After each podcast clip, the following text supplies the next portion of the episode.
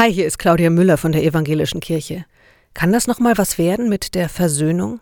In manchen Familien steht diese Frage unausgesprochen im Raum. Andere Familien fragen schon gar nicht mehr. Sie haben sich daran gewöhnt, dass sich tiefe Risse durch die Familie ziehen. Kann das nochmal was werden mit der Versöhnung? Im Neuen Testament der Bibel steht die Geschichte vom liebenden Vater. Daran haben sich zwei Söhne vom Vater abgewendet.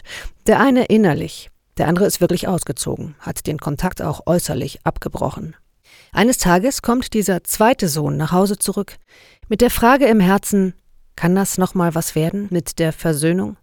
Der Vater läuft dem Sohn entgegen, drückt ihn, richtet ein Fest für ihn aus. Es ist nicht alles geklärt an diesem ersten Abend, sondern es ist ein Anfang gemacht. Das genügt. Alles andere wird sich fügen. Ich mache euch Mut. Fangt an. Und wenn ihr wollt, sprecht ein Gebet vor der nächsten Begegnung, die euch Mühe macht. Bleibt behütet.